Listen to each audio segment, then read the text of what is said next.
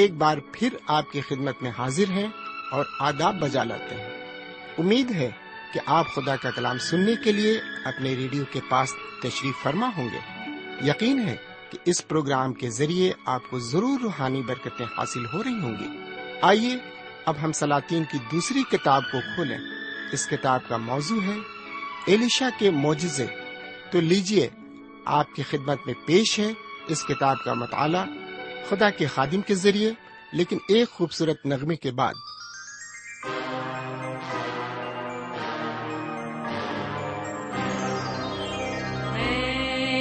پوچھا سے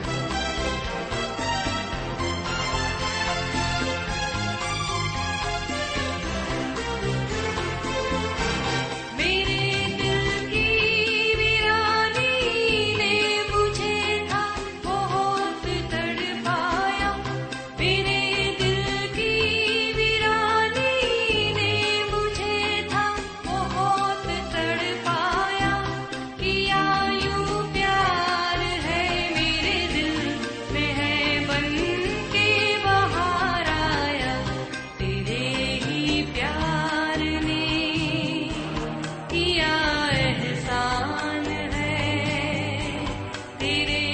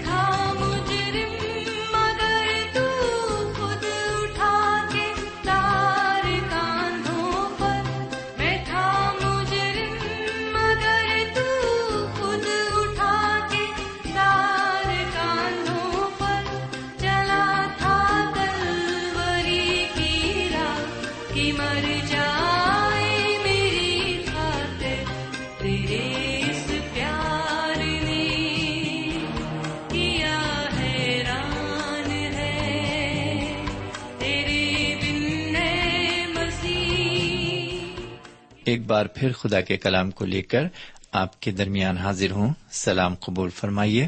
امید ہے کہ آپ آج بھی پوری طرح خرافیت سے ہیں اور خدا کے کلام کو سننے کے لیے منتظر ہیں۔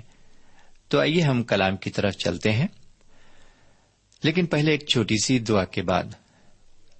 ہمارے پاک پروردگار رب العالمین، آج بھی تو ہمیں اپنے کلام سے باعث برکت بنا۔ ہمیں وہ فیض عطا کر جو روزانہ ہمیں تیرے کلام کے ذریعے حاصل ہوتا ہے۔ ہم آج جو کچھ بھی سنیں، سمجھیں اور سیکھیں، اس کو ہم اپنی زندگی کا نصب العین بنا سکیں۔ یہ دعا جناب سیدنا یسو مسیح کے وسیلے سے مانگتے ہیں۔ آمین۔ سامن پچھلے پروگرام میں ہم نے سلاطین کی دوسری کتاب کے چوتھے باپ سے لے کر چھٹے باپ تک مطالعہ کیا تھا۔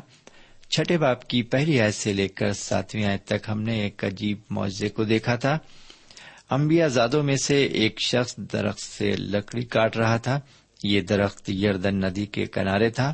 اور کیا ہوا کہ لکڑی کاٹتے کاٹتے اس کی کلہاڑی کا لوہا بیٹ سے نکل کر ندی میں گر گیا۔ پھر جناب علیشا نے اسی درخت سے ایک چھڑی کاٹ کر ندی میں اسی جگہ پر ڈال دی جہاں وہ لوہا گرا تھا، اور علیشا کے ایسا کرتے ہی وہ لوہا پانی کے اوپر تیرنے لگا۔ پھر اسی چھٹے باپ کی آٹھویں آیت سے لے کر تیسویں آیت تک ہم نے دیکھا کہ شاہ آرام، شاہ اسرائیل کے خلاف برابر جنگ کے منصوبے بناتا رہا، لیکن وہ منصوبے جناب علیشا کی وجہ سے کامیاب نہ ہو سکے، کیونکہ نبی ہونے کے ناطے جناب علیشا کو اس کے منصوبوں کی خبر مل جاتی تھی۔ اور پھر جناب علیشا سارا حال شاہ اسرائیل کو بتا دیتے تھے۔ اس لیے شاہ آرام کی ایک بھی نہ چل سکی۔ اور اسے پھر چوبیسویں سے تیسویں تک ہم دیکھتے ہیں کہ آخرکار شاہ آرام نے شاہ اسرائیل پر حملہ بول ہی دیا اور سامریا کو چاروں طرف سے گھیر لیا۔ اس وقت سامریا میں سخت کال پڑا ہوا تھا۔ اب آج کے مطالعے میں ہم دیکھیں گے کہ آگے کیا ہوتا ہے۔ ہم آج آپ کی خدمت میں سلاطین کی دوسری کتاب کے ساتویں اور آٹھویں باپ کو رکھیں گے، لیکن پہلے ساتویں باپ سے کچھ باتیں دیکھیں گے۔ لیے پہلی اور دوسری آیت سنیے ساتویں باپ کی۔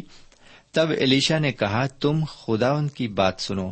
خداون یوں فرماتا ہے کہ کل اسی وقت کے قریب سامریا کے پھاٹک پر ایک مسقال میں ایک پیمانہ میدا اور ایک ہی مسقال میں دو پیمانے جو بکے گا۔ تب اس سردار نے جس کے ہاتھ پر بادشاہ تکیا کرتا تھا، مرد خدا کو جواب دیا، دیکھ، اگر خداون آسمان میں کھڑکیاں بھی لگا دے، تو بھی کیا یہ بات ہو سکتی ہے؟ اس نے کہا، سن، تو اسے اپنی آنکھوں سے دیکھے گا، پر اس میں سے کھانے نہ پائے گا۔ سامن، یہ جو ساتویں باپ کی دو آیتیں آپ کی خدمت میں پیش کی گئی یہ چھٹے باپ سے تعلق رکھتی ہیں۔ ہم نے چھٹے باپ کی چوبیسویں آیت سے تینتیسویں آیت تک عبارت میں دیکھا تھا کہ سامریا میں سخت کال پڑا ہوا تھا۔ اس کال کی تین باتیں میں آپ کے سامنے رکھنا چاہوں گا تاکہ آپ اس کال یا قحط کی نوعیت کو سمجھ سکیں۔ چھٹے باپ کی پچیسویں آیت میں بتایا گیا ہے کہ اس وقت وہاں گدھے کا سر چاندی کے اسی سکوں میں اور کبوتر کی بیٹ کا ایک چوتھائی پیمانہ چاندی کے پانچ سکوں میں بکنے لگا۔ اس کے ساتھ ہی ساتھ بھوک سے تاب نہ لا کر ماؤں نے اپنے بچے کھا لیے۔ میرے بھائی، یہ تھی اس وقت کال کی نوعیت۔ لیکن اس کال کی بابت ان دو آیتوں میں جناب علیشا کیا پیشن گوئی کر رہے ہیں؟ وہ پہلی آیت میں کہتے ہیں خداون یوں فرماتا ہے کہ کل اسی وقت کے قریب سامریا کے پھاٹک پر ایک مسقال میں ایک پیمانہ میدا اور ایک ہی مسقال میں دو پیمانے جو ملے گا۔ میرے بھائی، واقعی کتنی حیرت انگیز ہے یہ پیشن گوئی، جہاں دانے دانے کو لوگ ترس رہے ہیں اور لوگ اپنے بچے بھوک سے کھائے لے رہے ہیں۔ وہاں چوبیس گھنٹے کے بعد میدا ایک مسقال میں ایک پیمانہ اور جو ایک مسقال میں دو پیمانہ بکے گا۔ لیکن یہاں پر جناب علیشا کی پیشن گوئی کو سن کر ایک لشکر کا سردار سنیے کہ کیا جواب دیتا ہے۔ وہ کہتا ہے، اگر خدا آسمان میں کھڑکیاں بھی لگا دے تو بھی کیا یہ بات ثابت ہو سکتی ہے۔ اگر خدا آسمان میں کھڑکیاں بھی لگا دے، تو بھی کیا یہ بات سچ ثابت ہو سکتی ہے؟ اس سردار کی بات کو سن کر جناب علیشا اسے ایک بد دعا دیتے ہیں۔ وہ کہتے ہیں، تو اسے اپنی آنکھوں سے دیکھے گا، پر اس میں سے کھانے نہ پائے گا۔ اور آگے چل کر ہم دیکھیں گے کہ اس سردار کے ساتھ جناب علیشا کی پیشن گوئی کے مطابق ہی ہوا۔ سمن اگر خدا چاہے تو سب کچھ کر سکتا ہے۔ ہمیں کبھی یہ نہیں کہنا چاہیے کہ خدا ایسا نہیں کر سکتا۔ جب ہم اپنے منہ سے ایسا لفظ نکالتے ہیں، تو اس بات سے یہ ظاہر کرتے ہیں کہ ہم بے اعتقاد ہیں۔ خدا پر ہمیں بھروسہ نہیں ہے۔ سامعین، اگر ہم اپنی بیتی زندگی پر غور کریں، تو ہمیں پتہ چلے گا کہ ہم کیسے کیسے کٹھن دور سے گزرے ہیں۔ غریبی، کنگالی، بیماری اور ناکامیوں نے کئی بار ہمارا محاصرہ کیا۔ کئی بار میں نے سامریا جیسا کال اپنے باورچی خانے میں محسوس کیا، لیکن خدا نے ہمیں وہیں پر نہیں رہنے دیا۔ ہم نے اپنی زندگی میں خدا کے قوی ہاتھ کو کثرت سے دیکھا۔ سمین اگر آج ہم کسی مشکل میں ہیں تو ہمیں گھبرانے اور مایوس ہونے کی ضرورت نہیں ہے، بلکہ ہم ایمان کے ساتھ مضبوطی سے خدا کا دامن تھامے رہیں۔ وہ ہماری ضرور مدد فرمائے گا۔ لیکن اگر ہم اس سردار کی طرح بے اعتقاد ہو جائیں گے، تو ہم واقعی خدا کی قدرت کو نہیں دیکھ سکیں گے۔ ہمیں خدا کی قدرت اور اس کے وعدوں پر مکمل ایمان رکھنا ہے۔ بہرکیف، ابھی سامریا کی حالت وہی برقرار ہے۔ لوگ سخت کال میں مبتلا ہیں اور اوپر سے آرامی فوجوں سے گھرے ہوئے ہیں۔ آئیے اب آگے دیکھتے ہیں کہ کیا ہوتا ہے۔ تیسری آیت سے نویں آیت تک عبارت کی تشریح ہم دیکھیں گے۔ سمن اس عبارت میں چار کوڑیوں کی کہانی بیان کی گئی ہے۔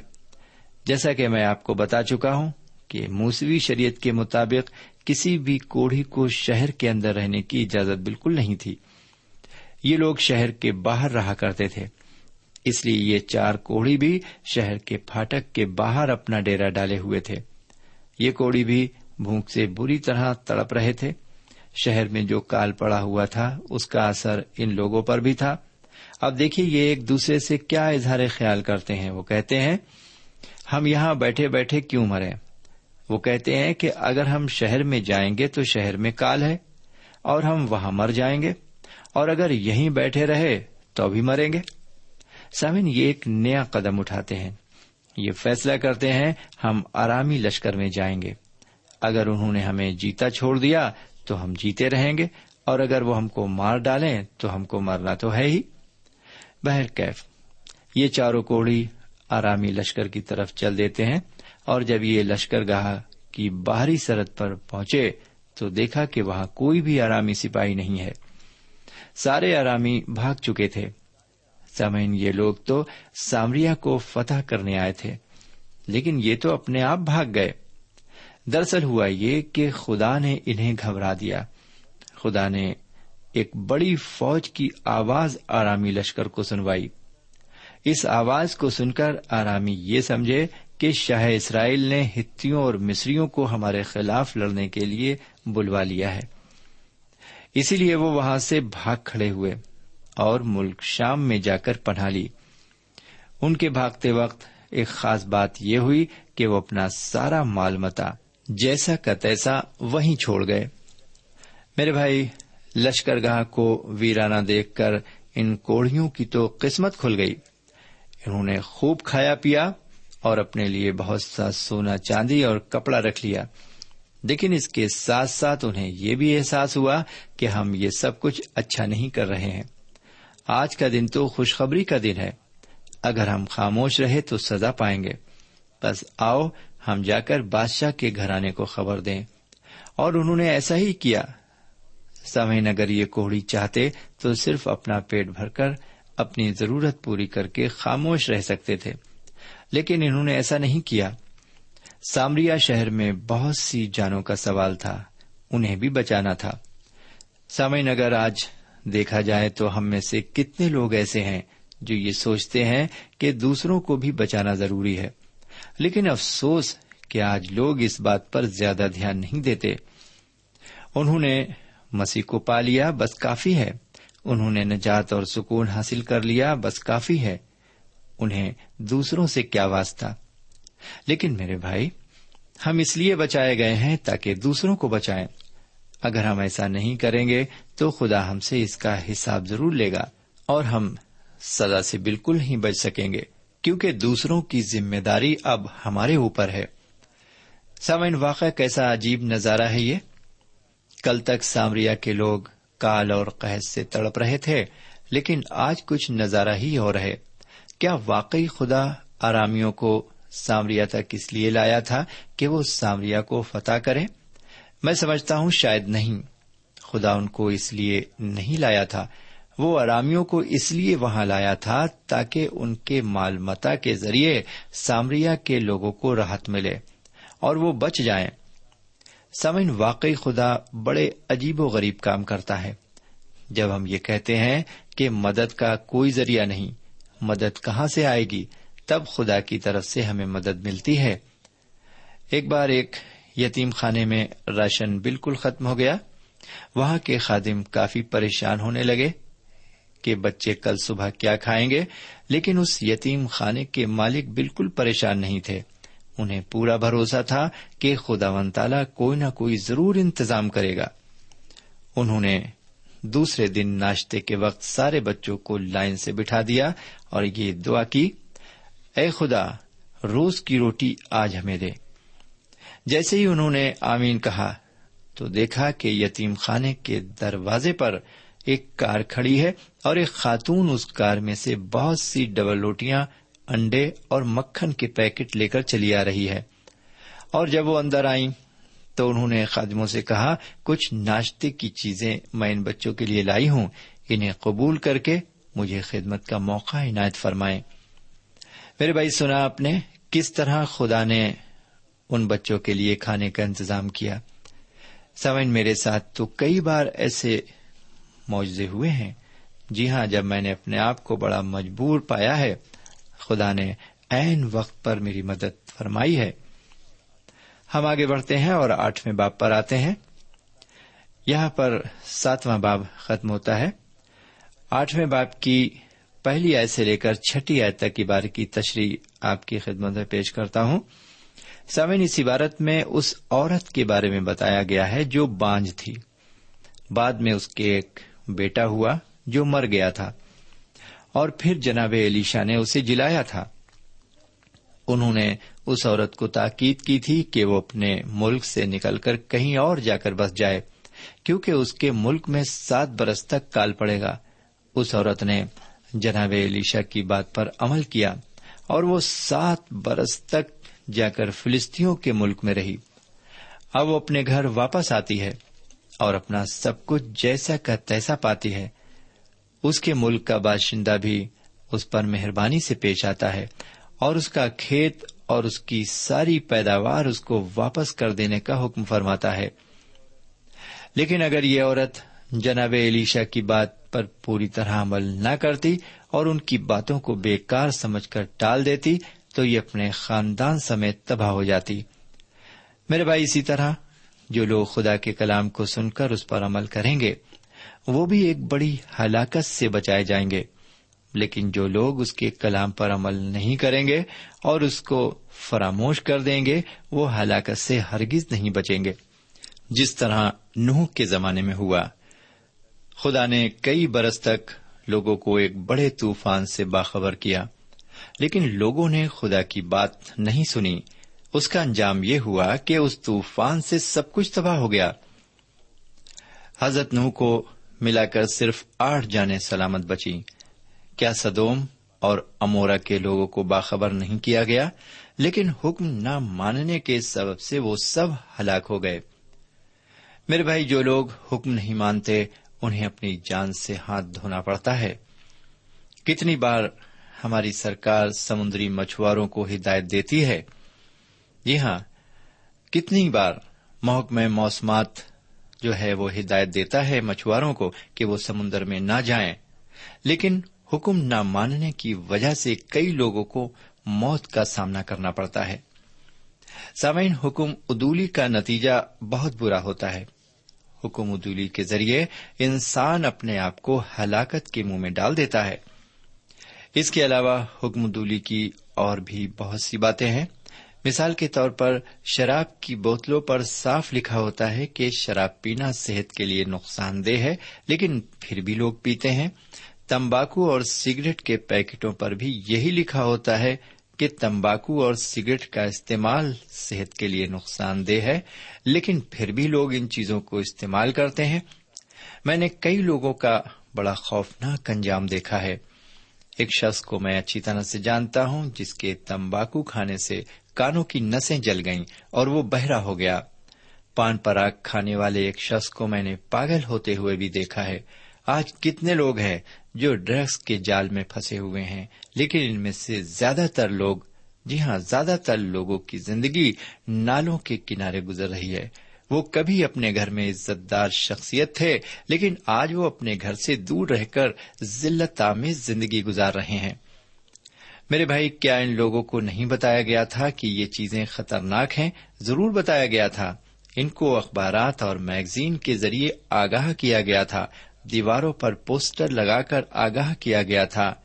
ریڈیو اور ٹی وی کے ذریعے بھی آگاہ کیا گیا تھا، لیکن انہوں نے ان ساری باتوں کو فراموش کر دیا۔ بہرکیف ہم آگے بڑھتے ہیں۔ سامعین، حکم نہ ماننا ایک بہت ہی خطرناک بات ہے۔ اس کے راستے میں صرف ہلاکت اور تباہی ہے، لیکن جو حکم مانتے ہیں، وہ سلامتی اور خوشحالی کے راستے پر چلتے ہیں۔ جس طرح اس شونیمی عورت نے جناب علیشا کی بات پر عمل کیا، اور سات برس کے لیے اپنے ملک کو چھوڑ کر چلی گئی۔ اس طرح اس کا خاندان ایک بڑے کال کی تباہی سے بچ گیا۔ بہرکیف ہم آگے بڑھتے ہیں اور اب ہم آٹھویں باپ کی ساتویں آیت سے پندرہویں آیت تک کی عبارت کی تشریح پر آتے ہیں۔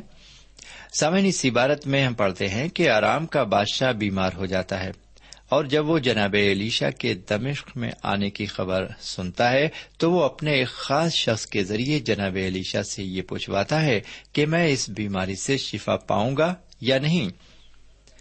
جو شخص پوچھنے جاتا ہے، اس کا نام ہزائل ہے۔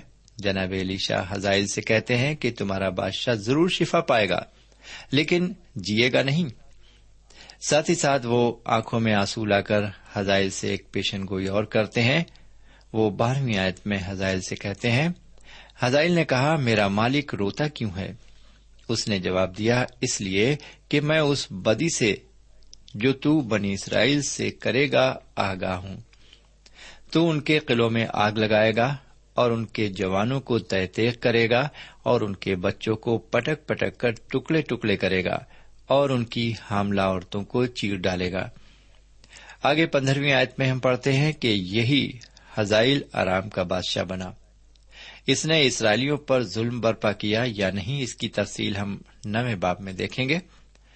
میرے بھائی یہاں پر ہم پھر ایک بار شاہ اسرائیل اخیب کے گھرانے کے بارے میں پڑھتے ہیں، سولہویں آیت سے چوبیسویں آیت تک۔ اخیب کے بارے میں ہم پڑھتے ہیں کہ اسرائیل کا بادشاہ ہوتے ہوئے بھی خدا کے بتائے راستے پر نہیں چلا۔ اس کے بیٹے بھی راہ صداقت پر نہیں چلے۔ وہ پوری طرح اپنے باپ کے نقش قدم پر چلے۔ لیکن اس عبارت میں ایک خاص بات اور بتائی گئی ہے۔ وہ یہ کہ اخیب بادشاہ کا داماد بھی اسی کے نقش قدم پر چلا۔ اس نے بھی خدا سے بدی کی۔ سامعین، اس گھرانے جو بےحدہ کام کیے، ان کا چوتھائی حال بھی اس کتاب میں نہیں لکھا گیا ہے، کیونکہ وہ کام بہت ہی گھنونے اور شرمناک تھے۔ میرے بھائی، یہ لوگ اسرائیل قوم میں بالکل اس طرح تھے جیسے رحمان کے گھر میں شیطان۔ یہ لوگ اسرائیل قوم پر ایک کلنک تھے۔ میرے بھائی، کیا آج ہماری قوم اور ہمارے معاشرے میں ایسے بدنما لوگ نہیں ہیں جو واقعی معاشرے کے لیے ایک بدنما دھبا ہے بظاہر تو وہ خدا کے بندے ہونے کا دعوی کرتے ہیں، لیکن اپنے کاموں سے شیطان کی بڑائی کرتے ہیں۔ جی ہاں اپنے کاموں سے شیطان کی بڑائی کرتے ہیں۔ سوین کسی نیک اور خدا پرست گھر میں پیدا ہو جانا اس بات کا ثبوت نہیں ہے کہ ہم نیک اور خدا پرست بن گئے ہیں۔ جس طرح ایک بچہ اسپتال میں پیدا ہو کر ڈاکٹر اور نرس نہیں بنتا، اور جس طرح ایک بچہ موٹر گیریج میں پیدا ہو کر موٹر کار نہیں بنتا، اسی طرح کسی نیک اور خدا پرست گھر میں کوئی بچہ پیدا ہو کر نیک اور خدا پرست انسان نہیں بنتا۔ نیک اور اچھا انسان بننے کے لیے اس کو خدا کے بتائے راستے پر چلنا پڑتا ہے۔ جی ہاں اسے خدا کے بتائے راستے پر چلنا پڑتا ہے۔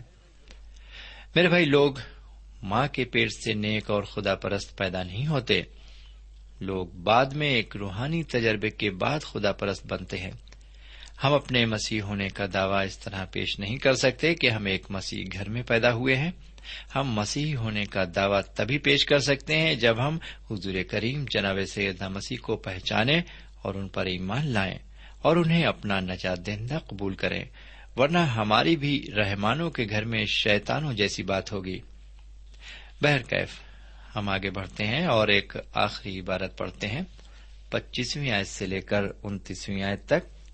یہ سلاطین کی دوسری کتاب کے آٹھویں باپ کی عبارت ہے۔ پچیسویں آیت سے لے کر انتیسویں آیت تک لکھا ہوا ہے، اور شاہ اسرائیل اقیب کے بیٹے یورام کے بارہویں برس سے شاہ یہودا یہورام کا بیٹا اغزیہ سلطنت کرنے لگا۔ اغزیہ بائیس برس کا تھا جب وہ سلطنت کرنے لگا، اور اس نے یروشلم میں ایک بڑی سلطنت کی۔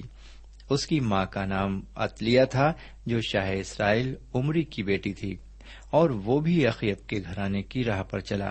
اور اس نے اقیب کے گھرانے کی مانند خدا ان کی نظر میں بدی کی، کیونکہ وہ اقیب کے گھرانے کا داماد تھا۔ اور وہ اقیب کے بیٹے یورام کے ساتھ رامات جلاد میں شاہ ارام حزائل سے لڑنے کو گیا اور ارامیوں نے یورام کو زخمی کیا، سو یورام بادشاہ لوٹ گیا تاکہ وہ یزرائیل میں ان زخموں کا علاج کرائے جو شاہ ارام حزائل سے لڑتے وقت راما میں ارامیوں کے ہاتھ سے لگے تھے۔ اور شاہ یہودا یہورام کا بیٹا نایا اخیب کے بیٹے یورام کو دیکھنے کے لیے یزرائیل میں آیا کیونکہ وہ بیمار تھا۔ میرے بھائی، یہاں پر یہ عبارت ختم ہوتی ہے۔ سامعین، یہاں اخیب کے گھرانے کا نصب نامہ پیش کیا گیا ہے۔ جی ہاں نصب نامہ اب اسی عبارت کے ساتھ ہم آج کا مطالعہ ختم کریں گے۔ اگر خدا نے چاہا اور ہمیں یہ توفیق ہوئی تو ہم اگلے پروگرام میں ضرور آپ کی خدمت میں حاضر ہوں گے اور پھر ہم آگے کی باتوں کو رکھیں گے۔ تب تک کے لیے ہمیں اجازت دیجیے۔ خدا حافظ۔ سامعین، اس مطالعے سے آپ کو روحانی تقویت حاصل ہوئی ہوگی۔ ہمیں یقین ہے، آپ اپنے تاثرات سے ہمیں ضرور نوازیں گے۔ ہم آپ کے خط کے منتظر رہیں گے۔ ہمارا پتا ہے، پروگرام نور ال post box number one five seven five Sialkot Pakistan. پتا ایک بار پھر سن لیں۔ پروگرام نور ال پوسٹ باکس نمبر ایک پانچ سات پانچ سیال کوٹ پاکستان۔ اب آپ ہم سے ٹیلی فون اور ای میل سے بھی رابطہ قائم کر سکتے ہیں۔ ہمارا ٹیلی فون نمبر ہے nine two three four four six four zero four five seven eight نو دو تین چار چار چھ، چار صفر چار، پانچ سات آٹھ۔ ہمارا ای میل پتا ہے N A E M three nine four nine eight Hotmail dot com. N A E M three nine four nine eight Hotmail dot com. ہمارے پروگرام کا وقت اب یہیں پر اختتام پذیر ہوتا ہے۔ اگلے پروگرام میں خدا کے کلام کے ساتھ پھر ملیں گے۔ تب تک کے لیے اجازت دیں۔ خدا حافظ۔